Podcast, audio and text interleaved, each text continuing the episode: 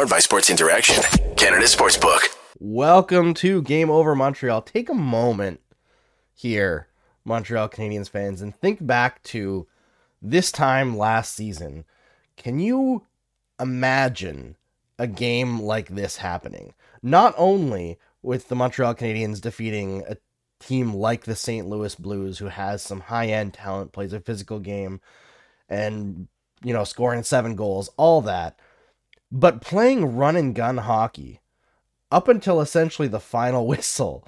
And you never know what's going to happen because they're risking it all at all moments. That was insane. Absolutely fantastic game. We've got a great show for you tonight. We're going to talk about Dvorak Unleashed, Cole Caufield doing his Cole Caufield thing, scoring two tonight, Slafkovsky getting the power play rolling and all sorts of other stuff. You know, David Savard, heroic defensively. I've got Lori Bennett with me here tonight, who I know is a fan favorite for everybody who watches this show because she is amazing. But first, I got to tell you about our sponsor. Want to bet? You can do it at Sports Interaction Canada Sportsbook. Football continues. The World Series is happening right now, and they've dropped the puck on the hockey season. We're well into the first month now. Bet pregame live in play or on one of our many prop bets. Like, for example, the prop bet for uh, Cole Caufield outscoring Auston Matthews this year. I believe last time we checked in, it was at 6.26 to 1 in favor of, uh, like, that's what your payout would be if you bet Caufield. Well, the score is 7 to 2 currently as we approach the end of October. So I wonder if those odds have changed. We might try to check that uh, while we're talking with Lori here. But uh, join now and see all sports betting has to offer. Head to sportsinteraction.com slash SDPN. That's sportsinteraction.com slash SDPN. Ontario only, 19 plus. Please play responsibly. And as always, if you or anyone in your family or your loved ones has an addiction to gambling or needs help breaking away, there are resources available in the description of this video. So please check them out. All right, everyone, let's welcome in our guest, Lori Bennett. Lori, how's it going? Going well. It's uh, a lot funner to watch hockey right now than it was last year this time, that's for sure. Yeah, it's really not even a comparison. Like it different teams. It totally different, different, teams. teams. Yeah. And there's been some turnover in personnel, right? But it's very clearly from management to coaching all the way down. There's a different attitude. Players for are sure. allowed to have fun now and take risks.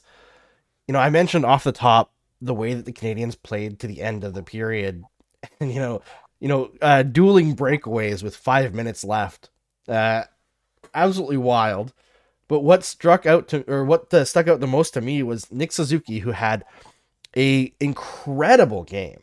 After he was fantastic. Of, yeah, after a couple of not so great games, I found where he was really forcing things. Tonight, he looked like peak Nick Suzuki.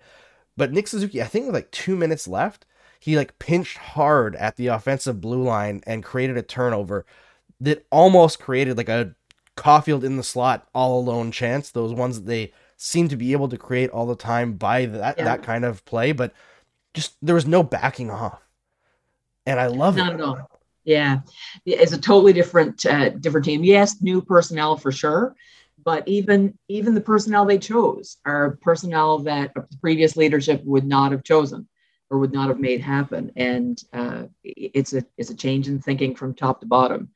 Um, and, and, watching Suzuki and Caufield, um, you know, ascend while that change in thinking is happening is uh, is pretty fine stuff. Yeah, it is incredible. And you know, my analogy that I keep on hammering home all year this year is the two of them are like two little sharks in a feeding frenzy when they're really going and they just every mistake in the offensive zone that an opponent makes they are on that puck so quickly and like Caufield's yeah. first goal it, like he smells blood in the water and he's he's there every yeah. time you know and, they, and i yeah. i love the it effort from uh, from suzuki to make that first goal happen was yes uh, just like that's it was like that because they were out of the game at that point like they yep. were that's when it was 3-1 they were kind of out of the game and it was like suzuki was not not going to be denied on it and caufield's ready to nail it home every time he'll shoot i swear to god he would shoot from bench if the puck came anywhere near him he just he loves to shoot and he's he can miss 12 and it's not going to stop him from shooting 13 and and then he's rewarded. It's uh, the confidence on the shot is is brilliant. He's, He's just so get much fun to watch. He's gonna get like checked through the Zamboni door one day, and then like his skates will be off the rink, and he'll shoot from there and somehow bank it in off a goalie or something. Totally, he'll shoot from anywhere, and it's it's a fun thing to watch. Yeah, Aaron Jolie from the chat says Savard had a really good game too. I completely agree. I don't know if the analytics will back that up because you know with a, a play style like Savard has, it's hard to have great analytics games, and most Yeah. of his contributions are in his own zone. But I thought that he was incredibly astute in his defensive zone, both with his stick and his body, breaking up chances like crazy. I just thought Yeah. he was as good as you could possibly want, David Savard. He he made a fantastic uh, play at the end when it was six four. Uh, that could have changed the whole. Like, could have made it dicey at the end, but he broke up a play there. That was nice, but he was strong all game. I thought Guhle had actually uh, not his best game. Like we've Yep. seen Guhle have have better games than he played tonight, uh, and and I thought so before that bad giveaway. But uh, but Savard was solid, um, and, and and two of them together have looked good. It's uh, and it's hard to say who's helping who more, I guess, but uh, but they've looked good together, and that's it's working. Yeah, Noel asks, how long did it take for last year's Canadiens to win two in a row? It wasn't until the coaching change. I know that. Yeah, Like, that was the thing, right? Yeah, So feel free to look that up. I think I think didn't they win? They lost the first three or four under St. Louis, I believe, and they were like yeah, tighter they did. games. Yeah, they did. And then they went on like a three game win streak, I think. So if anyone wants to look that up, who's in the chat, feel free to. And by the way, if you're enjoying the show, of course, please like the the video. It helps us grow. Please subscribe to the YouTube channel. And hey, if you're having fun hanging out here, so would a lot of your friends, right? So why don't you share the show on your socials right now and uh, get us out there so people know that we're on and you know, tell your friends about it. You know, after after the show's over, while the show's on, if you like talking about the Montreal Canadiens, this is the show for you. So get us out there, help us grow. But uh, obviously, Caufield and Suzuki, there's a lot of questions about them in the chat. Uh, I forget who uh, posted it. I just missed it there. But they asked, compared to other teams, how does uh, Caufield and Suzuki's percentage of total team goals compare? oh God, it's got to be pretty yeah. high.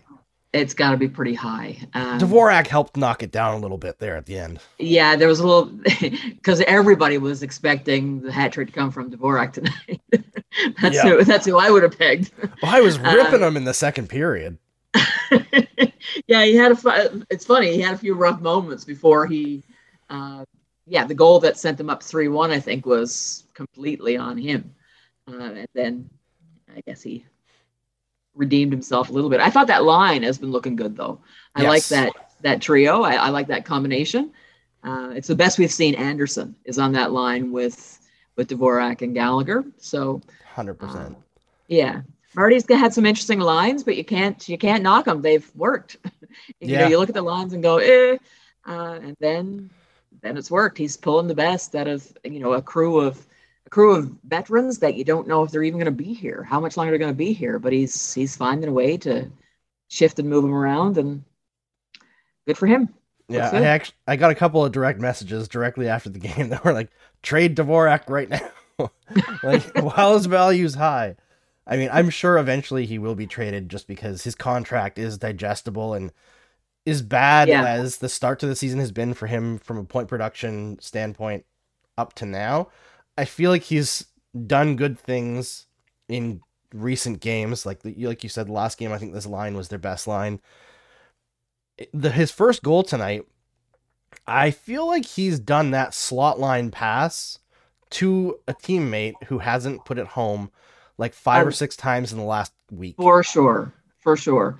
He he's uh, there were several actually. There were several passes tonight that uh, just didn't connect when they were losing.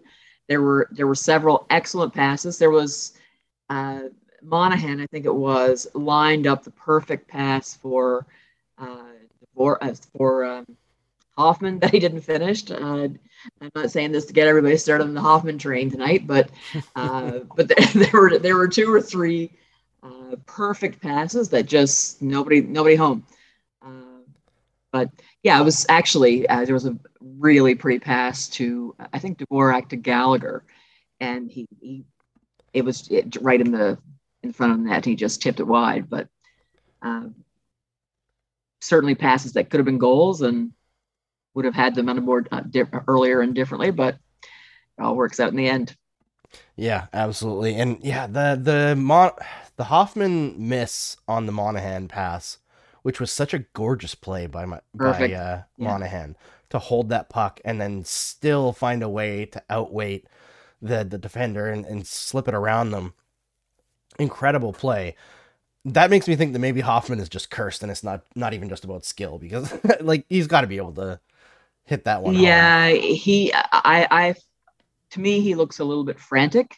Uh, Yeah. There were a few games where he looked, to me, there were a few games where he, where he was trying too hard. And every, I know a lot of people are saying that, you know, he's useless. He's not, you know, he's not doing anything out there. I like, I, I don't know if I've seen a game where I thought he wasn't working, uh, where he wasn't trying to, to get on the board. I mean, his, he's poorly placed where he is on the, on the power play for sure. That's not his doing. Um, you know, they're playing him out of position, really, in my view, where they're where they're putting him uh, on the on the power play. There, he belongs on the right circle. But um, but I thought he, you know, in every game I've seen effort. Um, whether that's been very effective or not is a different story. But uh, but yeah, to me, he looks he looks a little bit frantic, probably a little bit worried about how he's faring in this team. But Yeah. Marty seems to like him, so we'll see. he either seems to like him or he's very desperate to get him going. One, one of the two, right? I will say I thought Hoffman had some good defensive plays in the third period tonight. I thought that he he for a guy who has nothing going, he does still Yeah. seem to have a few plays every game where I'm like, oh, that's a that's a nice little play, you know, a nice little takeaway at the defensive blue line, that kind of stuff. That it's something to build on for him but uh, offensively, it's just not happening. I will say though, it, the power play did look better with him at the top there uh, of the first unit instead of Chris Wideman, but it ended up being the second sure. unit that got the Yeah. first goal. Uh, we got several requests to talk about the power play finally getting it done. Who would have guessed that the guy to get it done, to get it started, would be Juraj Slafkovsky? Um, nice to see him get a chance. Uh, I, I don't know if anyone else caught it, and I fully intend to rewind and have a look at it again. But there was there was a moment on the the first power play where they the, the one where they scored, where the pass went back to the point, and it was Hoffman, and he bobbled it, bobbled it, and went into the zone. And I don't know if it was Anderson or um, or Dach. There was a seven. I don't know who it was that made the pass back, but when Hoffman bobbled it, there was just sort of a like a you know a frustrated moment. Uh, and you know I, I don't know uh, like I, I got to watch it again, but it struck like it seemed to me afterwards that they were determined not to let it go back to the point. They were driving down toward the uh, toward the net, and uh, and you know the, the goal eventually came. But yeah, it's just uh, you know I, I think I think the power play is uh, I, I think Hoffman's a good option for the power play. It's where if he's not bringing on the power play, that's not that's that's been his bread and butter. I don't love the placement of him where he is, No. but No, I, I think it puts a lot you of know- defensive pressure on him, right? Which is absolutely not And what you want him thinking about. Not his bag. No, Um, you don't and want him trying to hold the blue line. why you know Wideman has been uh, Wideman's issue is that he's no threat to sh- shoot whatsoever, and ever and it's completely predictable what he's doing from from that spot. Uh, so it you know it kind of renders the whole you know it- he. What is it they say? The grand equalizer is the guy who's on the power play who is never going to shoot, right? So, uh, and that's that's been Wideman. So, I'd like to see Harris get a go there, but I'm not sure they're going to give that to a kid just yet, but uh, we'll see. Yeah, I, I mean, especially Harris on uh, which goal was it? Was it Suzuki's goal? Suzuki's goal. Yeah. You could see, right? Like that's the kind of thing that you want to happen on a power play. Quick decision making, cut to the middle, get that shot off in a way Yeah. that can be tipped. You know, it's He's- little stuff like that. he does it every game. You know, every game he manages to get a puck through Mhm. that what won't be a strong shot. It's not blazing into a top corner or anything. Nobody's limping off because they blocked Harris's shot, but he gets it through and uh, you know, like uh, it always used to amuse me. I'm going to go into a Shea Weber uh, annoyance, but everyone would talk about, oh, the poor guy limping off because he took a Shea Weber shot. Well, yeah, that's lovely, but we're not into breaking shin pads. We're we're into turning the red light on, and and Harris has a way of getting the puck through. Uh, you know, a Monahan goal earlier in the season was directly from Harris just getting the puck through, and uh, easy rebound, and, and it went. Um, and and I, that's essential for where they are um, they've, they've got no one that's going to be the big blast from the power uh, from the point right now. So they need someone to just get it through and create some chaos in front of the net. And I, I think that's Harris, to be honest. I think that's the best option there right now. I think so too. And actually, Jordan Harris is the co lead for all rookies in shots on goal this year. Obviously, he has no goals, but he's still putting the puck on net and he's getting, getting it in there. Puck, he's getting that puck through. He's getting it in areas where it can be tipped.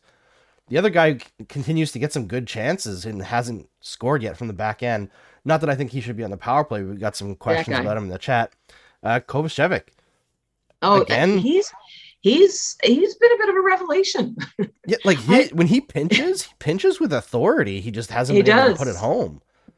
Yeah, he's. Uh, I thought he's uh, like him and Harris together have been strong.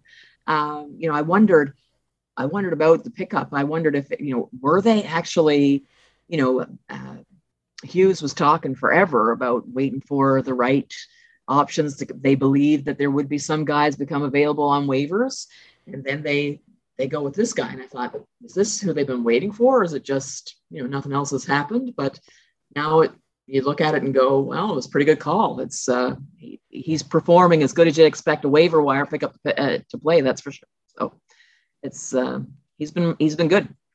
Yeah, he's been go back there as good as you can imagine for for a waiver claim, right? Like yeah, you couldn't ask for better.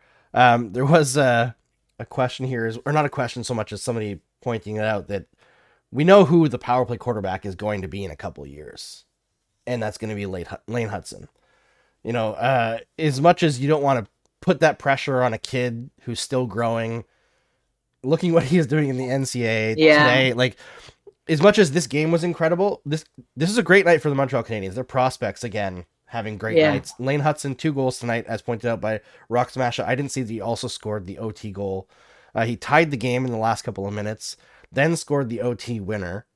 Like this kid has ice in his veins. He's so slick with the puck. He's going yeah. to be incredible. Like you look at people who project prospects for a living using data analysis and the guys that he compares to are ridiculous. Like I talked to a lot of scouts and like like what is the expectation for Lane Hutson to do this year in the NCAA?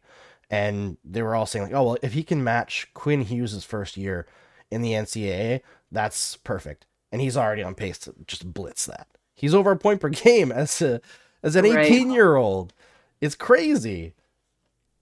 Yeah, that's uh, you know that's uh, certainly that's that's who we all hope will be quarterbacking in a couple of years. Maybe could it be as early as next year? We'll we'll see what happens.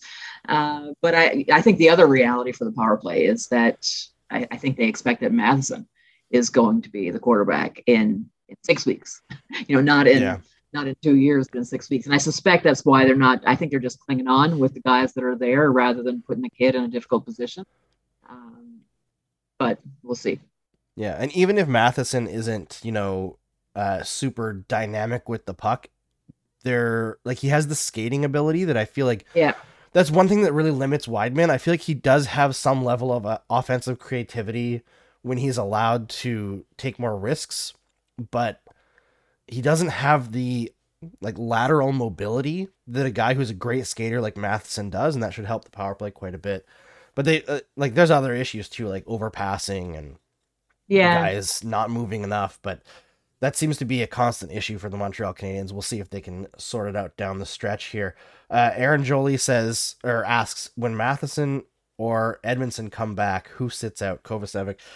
I've seen like I talked to Stu Cowan and Rick Green for the uh, Habs Inside Out show every week, and both of them last like this week when we talked on Wednesday were all in on Kovacevic sitting out, and I think that's wild the first guy to sit out to me would be Wideman because 100% a major function as the power play guy, but he's not getting that done. And as soon as someone else comes in and they can elevate someone else there that it isn't necessarily a downgrade. I think he's going to sit out, and he's also a guy that won't get upset by being sat out. That is the beauty of Wideman, and that's why he's so valuable as a veteran. That he's he knows why he's there. He's not going to have a hissy fit if he sits a few. Um, he'll be he'll come right back in if someone's injured. If a kid needs a break, he'll come back in. For me, that's uh, you know, uh, for me, uh, it, it's I, have not been quite sure about uh, you know Hughes talking about still looking to find a right-handed defenseman when one of the you know Edmundson has been touted as the right-handed D, right? The guy who can well the left left-handed, but can play both sides, uh, and he's the veteran. Uh, for me, you know, with with Edmundson coming back and Matheson not too far away, uh, and the team performing way better than anyone thought they would. Um, yeah, for me, I'm I, am i am not sh- unless they can make a serious upgrade on on the on the right side. I'm not sure anymore about the merits of it. I think what they've got is is performing fine, and let it let it let it play out until some guys get healthy, and then see what you got. Yeah. Um, but yeah, I, would bring I'd bring Edmundson in to play right side with uh, with Xhekaj and let it roll, or or you know, or drop uh, Kovacevic to play with Xhekaj. But Wideman would be my guy sitting if it was up to me. Yeah, I think uh, it just makes the most sense from yep. many standpoints, and I feel like all these rookies. You know, you go into a season with four rookies on defense, and you think, "Man, this is going to be a mess." And there have been times where it's gotten a little bit hit, like hairy, yeah. but you know, with Matheson coming back, you know that you're not going to have to expose Savard as much, right? Matheson's going to take yeah. those top end minutes, not going to have to expose Guhle as much. So that helps. And the rookies have just been so solid from so many different they angles, right? Like yeah. even Xhekaj, who I think is the weakest defensively of the group, it's like his weakness defensively is all little stuff, right? Like attention to details. When he gets back on the back check, have your stick in the right spot, right? You can't always yeah. play the body. Sometimes you've got to play the puck. And that stuff, I feel like he's going to learn just by getting more reps. So you don't really want to sit him either. Yeah, you know, if they're if it's Xhekaj they're sitting, I hope they're just sending him to Laval and letting him play. Um, you know, I, I, can see the merit of him spending some time in Laval. I don't think it's essential for him to go. I don't think it is for any of them, which is actually shocking. Um, you know, I, I, know the big plan was to be rotating them, them in and out of Laval to let them learn bits and pieces. Uh, but I don't see a rush for any of them to go. Uh, but if if it's if it's Xhekaj they're looking at sitting, I, I hope they just let him go to Laval and let him play top minutes and uh, let him continue to develop. He is the the shock of the group for sure. Um, yeah, absolutely. And for for those saying that uh, what Lori just said, essentially, the, the, idea is that you could send guys down to Laval and and let them work on specific skills. Yeah. And, uh, Trizak mentioned Jordan Harris. I don't think Jordan Harris is going to see any AHL time. Like I could be wrong. I could definitely I be wrong. He could hit a rough patch, but he yeah, just he is another level from last year. For me, uh, this is going to be controversial, but and, and it needs a little bit of explanation. But but for me, I think Jordan Harris is the readiest. Yeah. And I, I know that that's probably, you know, everyone's going to say, oh, Guhle's the better player. Guhle has the higher ceiling. Uh, Guhle's going to be a better defenseman than Harris. But for me, Harris is the guy who's readiest to play the role that he will play for the long haul. He's not going to be a top pair defenseman. He's, you know, he's he's going to be your four or five guy. And to me, he's readiest to fill that role right now. I don't think sending him to Laval is going to turn him into a two-three. He's, he's going to be what he is, and I think he's the guy that's readiest to be there. And and uh, yeah, he's the one for me that there's least logic in, in sending him down. And uh, the, the piece for uh, that I was wondering about was, would he be better off playing, you know, going to Laval, playing top pair with with Barron and the two of them developing together, and you know, in all situations, you know, it, uh, dominating there. But he's he's playing so much in Montreal and and managing and doing doing well that even that idea doesn't seem like it's necessary at this point at, at this point uh, it's one I, of those situations that Bergevin would have dreamed of, right? Because he was always talking about how he yeah. wanted the kids to force him into making a move, right?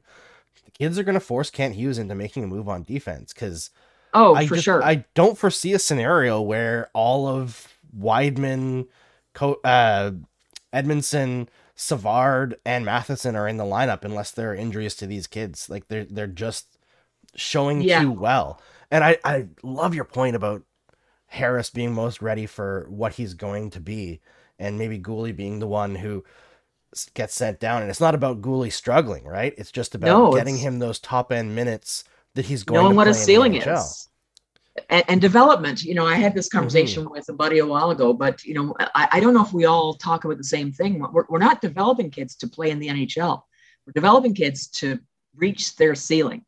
And Guhle is 100% ready to be in that nhl uh, but is he ready? Like is there something that he can get from laval? And i don't know don't know if there if he, there is or not. Like i'm not arguing for him to go to laval but for me the question about laval or, or nhl for him is is there a ceiling that he can reach where Laval is a next is a logical stepping stone for him to Mhm. get there?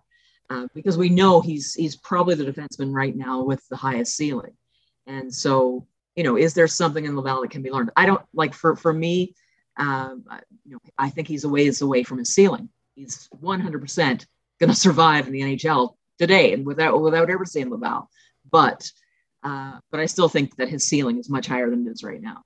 I totally agree. you know, yeah, Yeah, I totally So- get what you're putting down there, Lori. yeah. It I, th- I hope everyone else is getting it too because I think it's uh, it's quite nuanced and, and quite intelligent. Um, I do want to talk about Cole Caufield's second goal because can we talk about that Nick Suzuki pass? I know We he's can- been looking for it all season, but wow, everybody knew that pass was coming. everybody knew what he was doing. Like everybody knew that, yeah, he would shoot if there was no pass, but everybody knew he was looking for Caufield, and still he managed to find the hole and get it there. And uh, he, yeah, he's just, you know, Caufield. I think Caufield is going to score more goals than Matthews this year. That I, you know. Well, and, and for me, it comes down to one thing, and I'm not to get into a conversation about the Leafs, but maybe Matthews will get back on track if they fire Keefe quickly. But uh, that, that'll get a conversation going for sure. But uh, but uh, you know, I, I certainly he's going to be at competing with Matthews and a few others for the top of the league.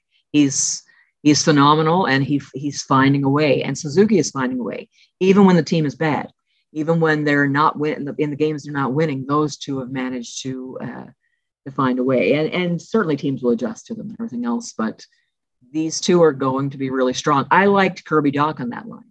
yes, Um, I, I don't know if that's going to stick, but I think that might be the combination that has a lot of potential to work there. So.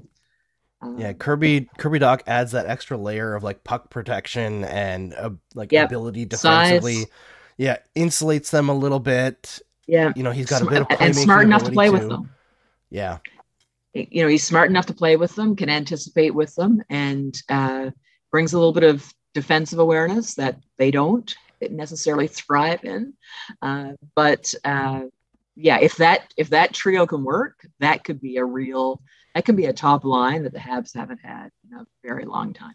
Yeah, and it's been a big, you know, story through this season so far that that Suzuki Caufield combo have been scoring. Sorry, but their underlying numbers have been in the garbage Yep. heap, right? And you Yep. know, I don't really worry too much about that for them right now because I know that what they're being asked to do is very difficult. They're playing top Yep. line matchup minutes on a team that nobody else is scoring, so every team knows they have to check them. They're still managing to find ways to score even without the power play functioning until this point. So it's it's like you have to put in context what those numbers mean. But tonight with Kirby Dach, they were the best line i- by the underlying Yeah. numbers. So I would keep them together. Yeah, I mean, everyone, you know, at the draft when uh, when the big trade happened for Kirby Dach, like uh, you know, lots of conversation about you know, but he's he's not like I don't think he's a winger. What if he, uh, or sorry, a center? What if he, what if he's only a, a winger? You know what? What if he is a winger? What if he's the winger that completes that line? Then are you happy with that deal? Are you missing Romanov right now? Um, I you feel know, like the emergence of Xhekaj has completely erased all memory of Romanov. Like I Is know he had the big talking hits, about but him? No, I have Yeah. not heard him like any talk about him. And I remember No. people being a little bit upset at the time that he was traded. Like obviously they were excited because it's the draft and you want to get a big player or whatever. But there are some people who are a little bit upset about losing Alex Romanov. Uh, I have not heard his name this season. I have the best story for that. When I was at the draft, there was a young fellow sitting in front of me. He's probably like 20. And he's he was wearing a Romanov jersey Oh, no. and a hat that, that Romanov had signed. And when the trade was announced, his face was just he just froze. And it was like so we were all we were all kind of stunned and you know it was all very exciting. But this guy was just like he, he was he, like and I reached out and kind of shook him. and I'm like, it's gonna be all right. he was he was just so shook. Uh, and later in the evening, he had taken his jersey off. He was still wearing his hat. he had taken the jersey Oh. off. Yeah, poor guy. But uh, but yeah, I mean, people were pretty stunned by it, and lots of talk about whether he's a center or not. I, you know, I'm not sure. In in in here, here's a big thought. In in Marty's world, does he give a shit who's center? That Probably like not. he's playing five forwards on on the power play. When was that happening in Montreal last? Like, you know, we- we're like, you know, everyone talks about the next the next big shift in hockey, in NHL hockey, will be this positionless play. Doesn't matter if Kirby Dach is playing center, if he's a play mat playmaker who is, you know, can transition the puck, something the Habs have so little of, and finish and has good defensive awareness and has hockey smarts. Doesn't who cares? Who cares how he lines up when you write their names down for your game sheet? Um, yeah, that's that's my big soapbox for Kirby Dach. But um, and they've got some centers in development now, so might not be a big deal. Yeah, and who knows what happens this year, right? I know that they're getting the wins right now, but this is still a team that could get one or maybe two very, very good players at the top end of the draft this year, depending on what happens with Florida. You know, Right Ekblad's on. out. Paul Maurice is not a great coach. You know, so there's They're- there's lots of things that could happen down the stretch here. They they're struggling with injuries, and they're you know they freaked out a little bit after the exit in last year's playoffs. Wouldn't it be funny if they won the lottery on on a Florida playoff miss? Oh my gosh. that would make the the Chiarot trade the best trade oh my god! in Well, like and- since the Lafleur trade, like the trade for the pick for Lafleur. Yeah, I mean that would be enormous, right? But I mean that's a bit of a dream. I I, I joke and say that my dream is that the Habs make the playoffs, eliminate the Leafs in the first round, and win the lottery on Florida's miss. Oh, but God. that but you know they're they're gonna have uh you know they're like my my my other prediction is that their third first round pick is coming from a, an Edmundson trade at the deadline. Yeah, uh, and and you know so that's um for me that's that's the logical that's the logical other third other uh, first round pick. But um who knows what happens to this draft? But they've you know they've got Beck in development. He's looking fantastic in the OHL where does uh, Mesar end up playing? Is he is he going to be a center? Is he going to be a, a winger? Who knows? Um, so yeah, there's there's lots of good things happening, and these guys managed to pull off two centers in in a summer. I'm not that worried about positions right now. Like skills coming in, um, we'll let it get sorted. yeah, and that's one thing that I kind of keep pushing as well is even if the Canadiens don't get into like the top three or four spots in this upcoming draft, remember that the the assets that Hughes has accumulated, and Yeah. remember how much he was moving and shaking at last year's draft. And I don't think that was just a, an attempt to create headlines because it was in Montreal. I think this management team is incredibly aggressive, and They're they're, not afraid to they're smart. sacrifice a ton of assets if they think they can move up and grab a guy like Right. Bedard or Fantilli. right on um, and the draft is deep i mean there's there's uh, there's you know the talk is that anything in the top 10 i think they're picking top 10 either because they that's where they land or they package their picks or uh, pick some players and and pick in the top 10 i i, I think they're going to leave the draft with a strong player. There's some strong centers in this group. I, I don't think we need to be too worried about positions right now and just let it play out but um, it, it it'd be a pretty dicey time to be a veteran, I think, in Montreal. Like, a, you know, wondering where your where your spot is for the long term, long term, because this team's getting young fast. Um, this is true. Yeah. You know, there's uh, yeah, Rock Smasher in the chat is mentioning uh, uh, Roy, M- Mesar, Beck, Harvey Pinard, and Ylonen are all forward prospects who should be knocking on the door soon. I think Roy's a bit further away. Just talking to yeah. scouts, uh, he has some work to do in his game that we'll look at this year, obviously, because he again he's just destroying the QMJHL. Yeah, it's not even hard for him, but he has some work to do with uh, using his teammates a bit more. But I would not be surprised whatsoever if Beck uh, makes the team next year, and I think yeah. Ylonen will make this team after the deadline. Probably true, depending on how many how how many guys they can move um, you know, he's he's ready now, really. Mm-hmm. Like, you know, is, is there anything? There's a couple of guys in the lineup. Are they doing more than than Ylonen would be doing if he was there? I don't think so.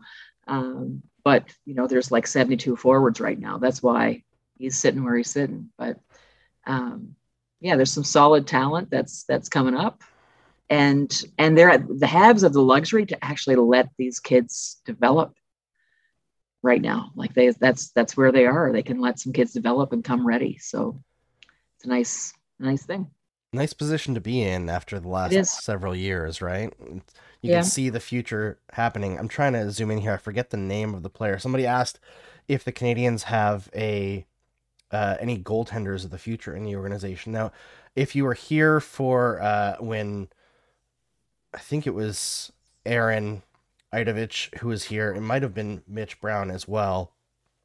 Uh, we're talking about the Canadiens, There's a goaltender they drafted, I believe, in 2020. So let me just queue up the 2020 NHL draft on HockeyDB and find the guy. But uh, he is playing in Ohio State uh, in is the NCAA. Yes. Yeah. Uh, yeah, J- Jacob Dobes. And last year he played 35 games, put up a 934 save percentage. And this year in nine games so far, so clearly the starter has a 923. I mean, he must have had a rough game because he was at 932 the other day. But uh, obviously not at the like Devon Levi level of goaltender, but a guy that several people now have pointed out as someone to watch over the next little while. And if if like Jeff Gorton's track record is something to go by, he finds good goalies. Like the Rangers have consistently pulled really excellent goaltending prospects prospects out of nowhere, even while they had Lundqvist. Yeah. I don't think there's a rush for them to find a goalie at this point. Um, no. I, I don't think they're too worried about it. I think they're content to let Allen and Montembeault run with it until until they're ready, and then and then like you said, they'll find they'll find the guy. Um, whether they draft someone this year or um, or I, am not as a, a, lot of folks think that they'll they'll focus on a goalie at the draft. Maybe uh, it's, it's possible, I guess, but I, I can see them probably going with a previously drafted goalie and and uh, try to pick him up from another team. Yeah, there's a couple of there's a couple of teams for sure that have goalies. Like you know, I look at uh, that guy Wolf in Calgary. Uh, they have you know they have a fair amount of depth in net. Uh, Nashville has some depth. I wonder if they could drag Askarov out of there. Doubtful, but uh, you know, I, I, I, can see them going after someone else's Pickens at some point, but we'll see. And that's that's something that uh, Hughes hasn't been shy about, right? We just saw another trade with the Chicago Blackhawks uh, yeah. picking up Beaudin, a former first round pick, needed a change of scenery. He's betting small amounts, right? Uh, yeah. But he's putting little bets on a lot of somewhat formerly highly touted players who they think they can work with and develop within the organization who are in that like 20 to 22 range. Yeah. I I just I love that idea, right? Is like let's bring these guys in, see if any of them can hit. Already I feel like Kirby Dach is better than he showed at any point with the Blackhawks outside of like, sure. the first little stretch he had before he got sent down to the World Juniors and injured. So, yeah, I I know that lots of I know there's been lots of talk in Montreal about Kirby Dach and, and and I'm not sure what's driving that. I thought he's played well. Yeah. Um, he, he, hasn't, it, you know, it's not shown on the score sheet, but I I think he's played well, and he's there's been a fair amount of experimentation with him, right?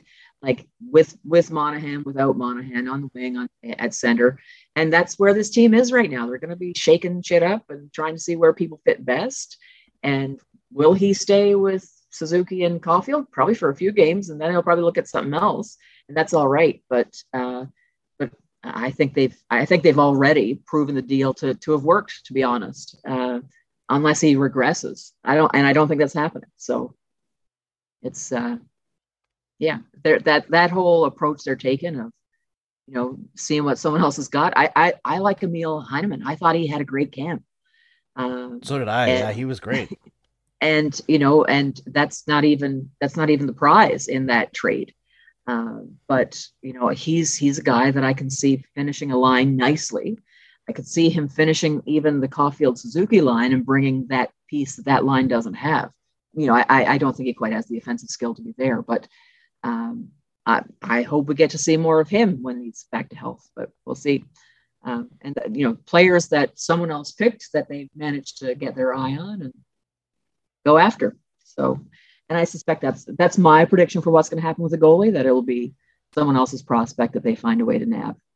Yeah, it makes sense. It's something they've been looking at. Uh, Gregory in the chat mentions uh, maybe Dustin Wolf from Calgary. I that's the guy. what I know of Calgary, uh, they are very high on Dustin Wolf. They are very high on him. It, they they have depth there, but they're very high on him for sure. And yeah. uh, I think it would take a lot to get him out of it would. Calgary, but you have to give up like another Toffoli and not take a pick or something.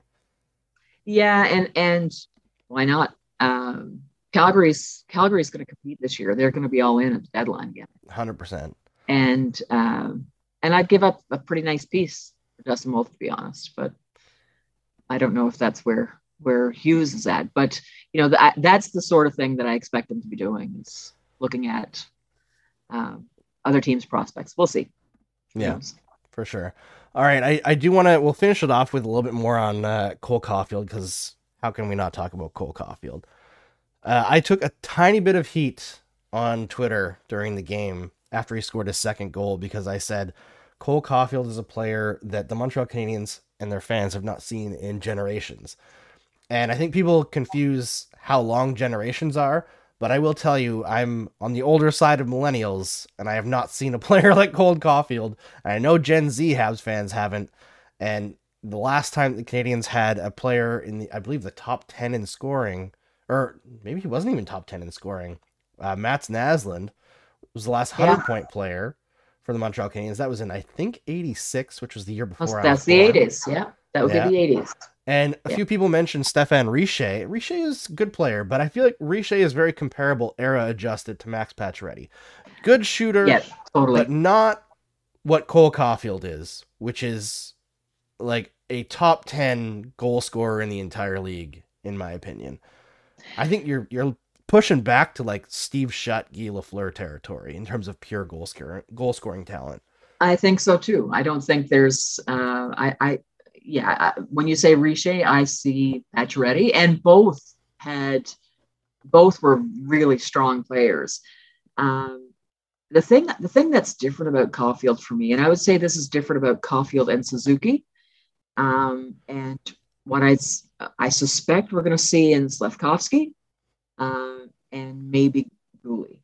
Uh, that is their confidence level and their interest in taking the team on their back. Um, I, I, think that's why Slafkovsky was the pick, to be honest, because of his uh, his confidence and and how he will respond to the Montreal environment. But Suzuki Caufield, that duo in particularly, in particular, uh, we haven't seen that sort of that sort of likable cocky in a long time. Yeah. Uh, you know that they're like that that penalty shot from Suzuki. Uh, the, the ballsy shots that that Caufield pulls off, right? And when he scores, it's like you know, it's like, look at me, look what I did, mm-hmm. you know, and it's and it's and it's likable. It's not it's not jackass hockey. It's it's uh, it's they know who they are, they know what they can do, and we're going to watch them do it for a decade. That's a that's a really good thing. Um, Caufield is going to be at the top of the league in scoring this year. I, I really believe that, and um, and he's going to cost a fortune. yeah, was, that's the first thing that came up in the comments section was offer him a matching contract to Suzuki. It'll be an underpay. I don't know if he, I don't know if he would accept it honestly right now. If I'm his agent, I say call me at the end of the season, but it would be maybe on the short term. Ex- he, he might accept it on short term, but yeah. I, I, don't think you're getting a long term contract out of him for that. Yeah, I don't think any contract that he signs starts with anything lower than an eight. No, I don't think so either. And I think that would be, I think that would, unless unless he falls off a cliff dramatically, I, I think that, that an eight would be team friendly on some level. I totally agree. If they can go yeah. eight by eight, I feel like Canadiens fans would be very, very take happy. that and run. yeah, that would be yeah. an absolute steal, like akin to the Pacioretty four four point five by six. Yeah, back in the day. So yeah, uh, yeah finished fourth in goals in 13-14. Yeah, I know Pacioretty was a fantastic goal scorer. Uh, there was yeah. a stretch where he was, I believe, the third best goal scorer in the league over like a five year stretch. He was fantastic. But the difference between Pacioretty and Caufield, from what I'm talking about, and I think what Laurie is talking about as well, is it's not necessarily about the number of goals. It's the way that the goals are scored. Pacioretty was a volume shooter. He had a great shot, don't get me wrong. But Pacioretty would rip like six shots in a game, like constantly, and just like pounding, pounding, pounding till he would get through. And it led to the like the trashing of him, right? Like, oh, he doesn't have scoring chances. He shoots from too far out. Well, no, he didn't. He got lots.